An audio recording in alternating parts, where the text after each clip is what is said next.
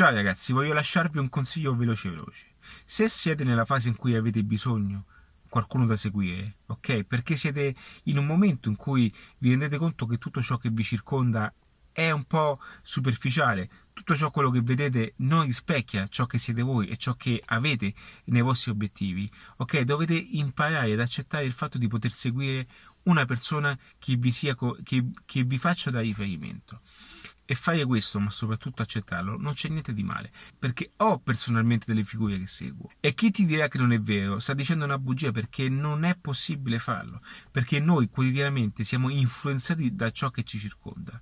E se questo non è positivo, l'unico modo per rimanere su una retta via è quello di seguire appunto la persona di riferimento. Qualora cercassi dei contenuti, delle informazioni in linea a qualcosa o a qualche obiettivo che ti sei appunto prefissato, segui sempre quella persona che ti può dare delle istruzioni giuste e che ha comunque una certa eh, serietà in ciò che fa.